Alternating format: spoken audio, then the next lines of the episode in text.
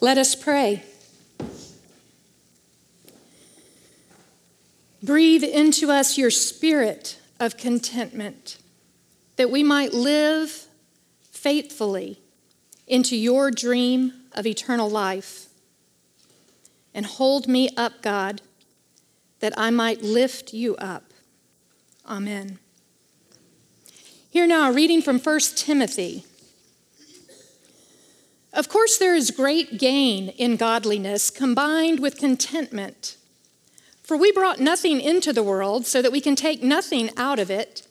But if we have food and clothing, we will be content with these. But those who want to be rich fall into temptation and are trapped by many senseless and harmful desires that plunge people into ruin and destruction. For the love of money is a root of all kinds of evil, and in their eagerness to be rich, some have wandered away from the faith and pierced themselves with many pains. But as for you, people of God, shun all this. Pursue righteousness, godliness, faith, love, endurance, gentleness. Fight the good faith, the good fight of the faith. Take hold of the eternal life to which you were called and for which you made the good confession in the presence of many witnesses. In the presence of God, who gives life to all things, and of Christ Jesus, who in his testimony before Pontius Pilate made the good confession I charge you to keep the commandment without spot or blame until the manifestation of our Lord Jesus Christ, which he will bring about at the right time. He who is the blessed and only sovereign, the King of kings, the Lord of lords, it is he alone who has immortality and dwells in unapproachable light, whom no one has ever seen or can see. To him be honor and eternal dominion. Amen. So, by a show of hands, who has been on vacation this summer? Keep your hands up. If you have been on vacation more than once, keep your hands up. Everyone else can put their hands down. If you are planning on going on vacation before school starts again, raise your hand.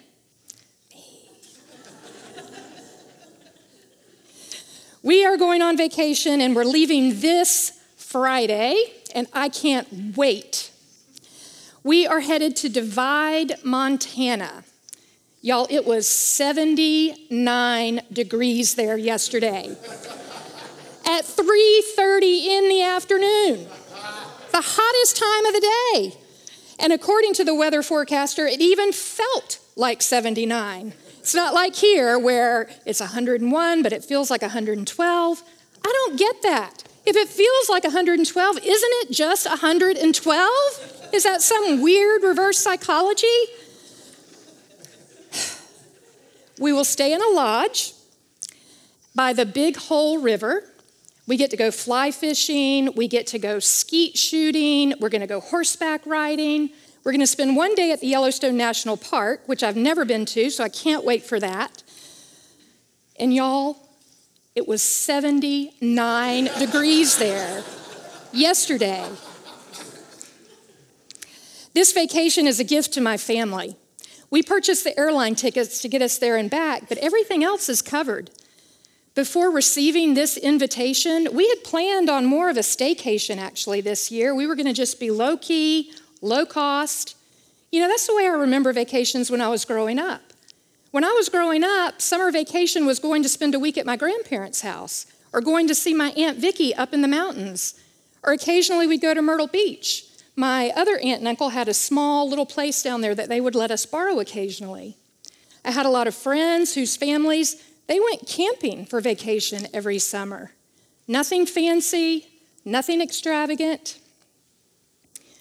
You know, the Apostle Paul never officially chimes in on the virtues of vacation, but I imagine that if he did, that would be just about his speed low key, low cost, nothing extravagant. If we have food and clothing, we will be content with these. That's what the Apostle Paul tells Timothy. He's addressing those who want to be rich. Apparently, they have become so consumed with the pursuit of material wealth that their faith has become completely derailed. The love of money is the root of all sorts of evil. I imagine the Apostle Paul just booming that, maybe even pounding the pulpit for extra emphasis. I wonder if the congregation sat back and said, Okay, Paul, now you're just meddling. I don't know if he was or wasn't. I mean, I don't think he's just trying to squeeze every last denarius out of his people. I think he's trying to raise a valid spiritual concern. He's talking about the fact that contentment is a virtue that we are supposed to pursue rather than love of money. And it doesn't come naturally for most of us. I don't think it was any different in Paul's time. In fact, I don't think it's been any different since the beginning of time. Ever since Adam and Eve grabbed that forbidden fruit, we have all had a hard time being content. I know I do. I don't consider myself a spendthrift exactly, but I could certainly do better. I have way more than I actually need, strictly speaking. I mean, just food alone. I'm embarrassed by how much food goes bad and we throw out in our house almost every week. Fresh fruit and vegetables have become more of a knickknack that we display for others to look at when they come by than it is an actual source of nutrition. And I'm not alone. The average American home went from about 1,660 square feet in 1973, which is the first year that the Census Bureau has that data available, to 2,687 square feet in 2015, which is the most recent year I could find data for. I bet it's bigger now. It is stunning to me how large of a home you can build on an eighth of an acre lot these days. It's huge. And even with all the square footage, we still we still have to rent storage space for all of our extra stuff.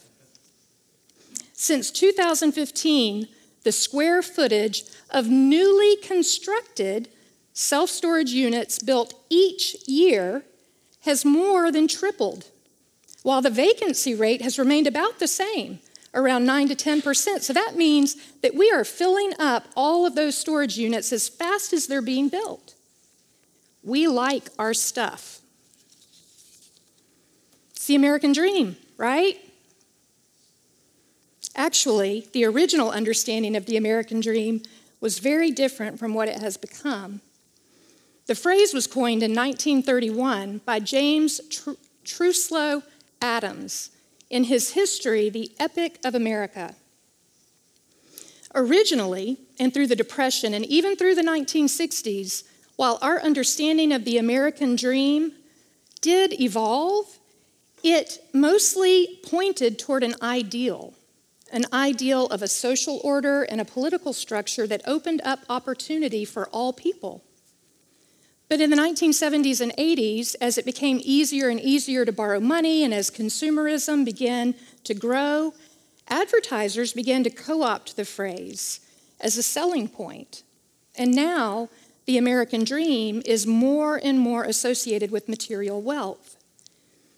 These days, it's more about stuff it's more about convenience, it's more about leisure than it is about opportunity. As a result, the American dream has become, for many people, really more like a nightmare. It's a nightmare because in our pursuit for more and more money and for more and more stuff, we have become slaves to corporate ladder climbing, to money lenders, to high interest rates, I mean, lenders have made borrowing money so easy that you could very easily end up rolling last week's date night into your 30 year second mortgage that you're going to pay for for the next three decades. I wonder is this maybe what Paul was talking about when he referred to that plunge into ruin and destruction? We've also lost a sense of the American dream in terms of it being a collective dream that is meant to promote the well being of all people. It turns out Paul was onto something. The love of money, the pursuit of money, what money can buy, at the exclusion of all else, can be a root of all kinds of evil. It diverts us. It diverts us from our higher ideals. It diverts us from our faith, a faith that calls us to be concerned for the well being of others, a faith that calls us to love God instead of money, and to love God's dream for the world, where all people have clothes to wear and all people have food to eat. It can divert us from a faith that calls us to be stewards of money rather than slaves to it. To be a steward of money from a Christian perspective means that we understand that everything that we have is a gift from God. And as God's stewards, we are to faithfully administer its use. Well, Paul reminds his audience, he reminds us that you didn't bring anything into this world and you can't take anything with you when you go. And as those who are created in the image of an extremely generous and gracious God, we are called to be generous with the gifts that God's entrusted to us. A month or so ago, our director of community engagement, Kurt, preached, and he introduced the notion of proportional giving as opposed to the traditional 10% tithe. Turns out that it's proportional giving is more consistent with how Jesus talked about our relationship to money. Kurt was talking about proportionality as it relates to our income in relationship to our particular life circumstances. So, for example, for a, a, single parent who is raising two or three children on a single middle to lower income, giving even 1% might be sacrificial or even impossible if they're making sure that their kids have food and clothing. Whereas, on the other hand, an individual or a family that's earning in the upper six or even seven figures per year, 10% might be barely noticeable to them in terms of how it affects their daily living. So I've been thinking about proportionality as it relates to my vacation. I'm not meddling, I promise y'all. I've been wondering how does what I've spent, what my husband and I have spent on our vacation this year, how does that compare to what we are returning to God? How does it compare to the money that we have committed as a family to this church to support its missions and its ministries? And y'all, God has entrusted a lot to us.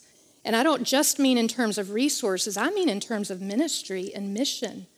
This congregation is very faithful in the way that it serves in the world. The missions and ministry of this church are vast and they are impactful very powerful. They change the lives of those that God has called us to serve, to minister to. We've been in the news multiple times just this year as a result of the strength and power of the ministries that you have participated in, that you've supported.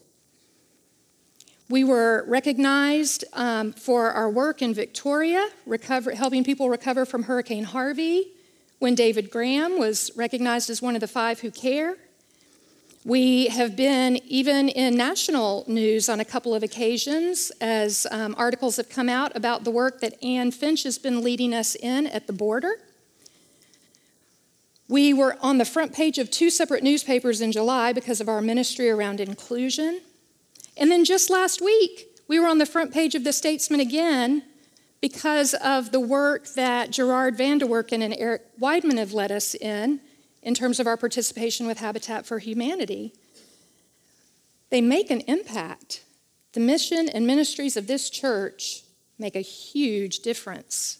We're changing the world, and I am so grateful to all of you for your support of that. The other thing is is these missions and ministries they impact those who serve. They impact you and me. Each time we respond with an act of kindness or generosity or compassion, our hearts are transformed. we are transformed more and more into the image of Christ. Every single time we recognize a broken place in the world or in an individual or community's life and we respond with grace, God's kingdom touches down. And a forgotten or fractured corner of the world is redeemed. Restoration happens, salvation. There is great gain in godliness combined with contentment, Paul says. Godliness combined with contentment has the power to change the world because when we are content, we are freed from the pursuit of all those things that rust and ruin. We're freed from all those things that we will never be able to build enough storage buildings to contain. We're freed from all of those things that we can't take with us, from those things that can lead to ruin. If we practice contentment, and it is a spiritual practice, it's something we have to do over and over again. We have to be intentional about it. We have to train. It's not always going to be fun. But each time we say, No, I don't really need that, or I don't need that much. Or maybe I don't need that right now. Each time we do that, we are training, we are practicing what it means to be content with what we have. Every time we say thank you for all that we already have, each time we wonder what God's dream is for this world, we practice contentment. And the more we practice contentment, the more content we become. And as Christians, ultimately, our contentment is in Christ. He is the one we are to love. He's the one we are to chase after. He is the one we are to pursue. It's in Him that we discover the greatest riches we could ever imagine. Pursue righteousness godliness, faith, love, endurance, gentleness. Fight the good fight of the faith. Take hold of the eternal life to which you were called, Paul says. The eternal life to which we are called is lived in the presence of God through the grace and love of Jesus Christ, who is the blessed and only sovereign, who is the King of kings and the Lord of lords. It is in He alone that we have immortality. And it's to the love of Christ, not the love of money, that we are called. It's to the love that only leads to life,